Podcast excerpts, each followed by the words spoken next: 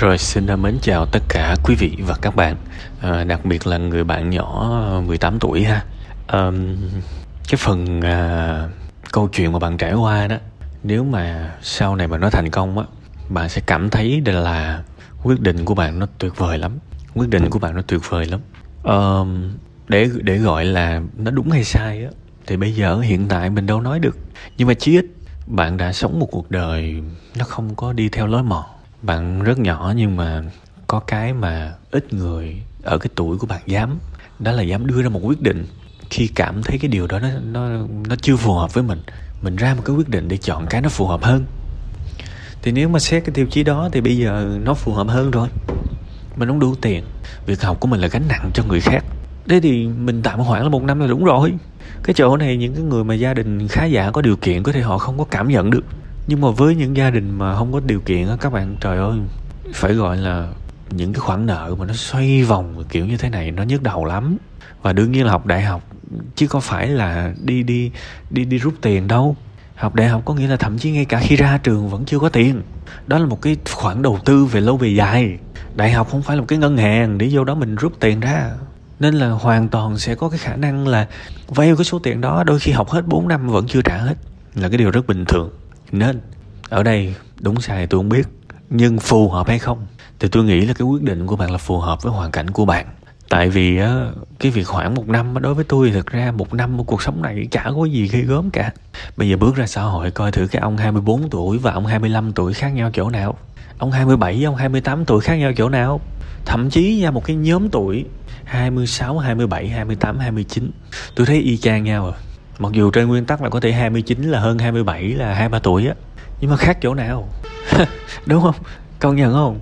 Ở cái tuổi 18 á Ở cái tuổi 18 á Tuổi 19, tuổi 17 á Mình cảm giác mà delay một một cái việc gì đó một năm á, Mình cảm thấy nó khủng khiếp lắm Khủng khiếp á Như thể là trời ơi Cả cuộc đời của mình đã bị chậm trễ rồi Nhưng mà thực ra đó nhìn rộng ra cuộc đời này có rất nhiều cái sự tham khảo cứ nhìn rộng ra mình sẽ thấy là u rồi 25 với 26 tuổi có khác nhau gì đâu. Thậm chí là cái người 26 tuổi cũng chẳng thể nào mà tự hào là tao già hơn mày một tuổi nữa hỡi thằng hỡi thằng 25 tuổi kia. Gần như là ngang nhau. Nên không thành vấn đề không thành vấn đề nếu cái việc mong muốn của mình trễ đi một năm bình thường. Ờ, cái phần thứ hai mà bạn có nhắc tới đó là sợ năm nữa uh, mình sẽ thay đổi mình sẽ không còn uh, uh, siêng năng sợ thay đổi phương thức uh, tuyển này nọ. Trời ơi mấy cái chuyện này mình sợ mình có thể hồi hộp. Tại vì tương lai lúc nào cũng hồi hồi hộp. Tiếng anh nó có cái câu mà uncertain nó có cái từ là uncertainty là sự không chắc chắn. Cái này tâm lý học luôn nhá. Uh, hầu như cái nguồn gốc của nỗi sợ nó đến từ sự không chắc chắn đến từ sự không chắc chắn thì khi mà cái gì nó không chắc chắn thì mình sẽ sợ thôi. Mình sẽ hồi hộp thôi. Giống như là khi mà mình thi, mình chờ điểm, mình sợ lắm, tại vì mình không chắc chắn. Nhưng mà khi mình biết mình rớt rồi, thì mình sẽ hết sợ. Các bạn biết là khi các bạn rớt mà các bạn sợ là bởi vì sao? Vì các bạn lại có thêm một cái sự không chắc chắn nữa. Vì bạn không biết là gia đình bạn phản ứng như thế nào. Nhưng mà cái khi mà bạn bạn nói với gia đình là ok, con rớt rồi lúc đó bạn cũng không còn sợ nữa bà sẽ chấp nhận là ừ, bị bị chửi, bị la này nọ rồi thôi. Sau đó nó nó có nỗi buồn, nhưng mà nỗi sợ nó không còn. Đó là nguyên lý của nỗi sợ, sự không chắc chắn. Thế thì bạn nên chấp nhận nó như một cái điều bình thường. Rất bình thường nếu bạn sợ, vì bạn đang trải qua sự không chắc chắn. Thế thì bây giờ tôi hỏi bạn làm sao để chắc chắn? Đó là nỗ lực hàng ngày. Mình làm một cái điều gì đó giỏi, thuần thục tới mức bình thường thì mình hết sợ. Tại vì đối nghịch của cái sự không chắc chắn là sự gì là sự chắc chắn bây giờ cái đề mà giải tới giải lui, thiếu điều liếc nửa con mắt là biết cách giải rồi. Thì còn cái gì nữa mà sợ? Bây giờ thay đổi phương thức thì cùng lắm là thi lại. Có sao đâu, có sao đâu. Và đặc biệt có những cái sự thay đổi phương thức thi cử các bạn.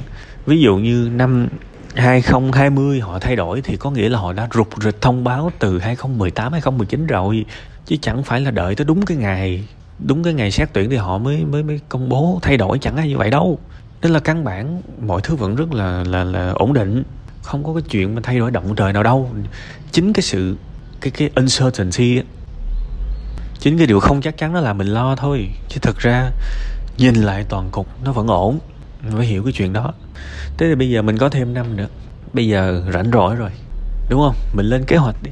Mình đi học tiếng anh là ok, nhưng mà đừng có nghĩ dễ ăn tới mức mà học một khóa tiếng anh ra là có việc làm nha. Đừng có ảo tưởng như vậy. Câu chuyện vẫn rất là, rất rất là quen thuộc với những gì mà tôi nói rất nhiều trong tâm sự buồn vui những ngày qua. Muốn cái gì phải biết thật là rõ. Muốn kiếm tiền từ việc dạy tiếng anh, đúng không? Thế thì phải hiểu một cái người có thể kiếm được tiền từ việc khai thác tiếng anh. Cụ thể họ cần cái gì? Cần gì? Mình tham khảo nó ở đâu? Những cái group, những cái group về về về về facebook á. Cộng đồng việc làm tiếng anh gì đó abc search đi chỉ quá nhiều rồi. Về phương pháp không bao giờ thiếu, chỉ rất nhiều rồi. Các bạn không nên ngạc nhiên và cũng không nên mà bần thần vì bạn bảo là bạn không biết phải làm gì. Có quá nhiều phương pháp rồi, đúng không? Lên youtube. Người ta chia sẻ đầy, thậm chí trên tiktok. Tôi nghĩ chắc cũng có tôi không chơi mà tôi nghĩ mấy cái chuyện này người ta cũng có cũng cũng cũng cũng ấy nhiều đó. Nghiên cứu nhiều mà bài giảng đầy ra. Rồi uh, đọc sách search này nó ít ra mình có biết ờ, là à, hóa ra mình có thể kiếm tiền từ tiếng anh bằng cách đi dạy kèm bằng cách uh, uh, uh, dịch đúng không? Dịch thuật. Rồi bằng cách viết bài. Người ta có cái gọi là ghost writing đó. Viết ma đó. Ma là ghost writing có nghĩa là viết á các bạn search cái đó trên uh, google nó sẽ ra nghĩa là mình viết ẩn danh đó mà. Cũng là một cách có tiền đặc biệt là ở Philippines á, thì uh, cái ngành mà cái công việc ghost writing này nó rất là phát triển. Philippines là một cái thị trường rất là lớn mà mà họ chuyên viết cho những cái nước giống như là Ấn Độ hay là Anh Mỹ này nọ vì tiếng Anh họ tốt. Đương nhiên là để làm được nghề thì mình phải bồi đắp về chuyên môn rồi. Đó thì các bạn phải đi tìm hiểu muốn một cái điều gì đó phải nắm, nắm trong lòng bàn tay. Cái đó nó có cái gì? Phải dành thời gian ra nghiên cứu. Đúng không? Nên phải thực sự cố gắng nha. Chứ mà nhơ nhơ nhơ nhơ là là không có được đâu. Và cái điều tuyệt vời là bây giờ bạn có thời gian. Và từng ngày bạn sử dụng nó như nó như thế nào thì một năm sau đời bạn sẽ thay đổi. Và bạn đang được cuộc đời ban tặng cho một cái hoàn cảnh nó rất là ngon. Cái thế hệ này á kẻ thù của thế hệ này là cái sự sung sướng kẻ thù của thế hệ này là cái sự sung sướng khi bạn trải qua hết những cái khó khăn này á bước lên trên môi trường đại học bạn nhìn những cái người đồng trang lứa. Thứ nhất là bạn già hơn tụi nó ăn tuổi. Thứ hai là bạn bạn đời hơn bạn có kinh nghiệm hơn bạn biết biết chuyện hơn. Thì không có sợ cái việc cạnh tranh không lại. Hãy nhớ cái điều này. Cuối cùng hết hai điều mà tôi nói trong cái phần tâm sự này ha. À, cái điều cuối cùng là tôi chúc bạn vững vàng cố gắng nỗ lực sử dụng thật tốt thời gian của mình để mà xây dựng và đạt được những cái điều bạn muốn. Cố lên nha.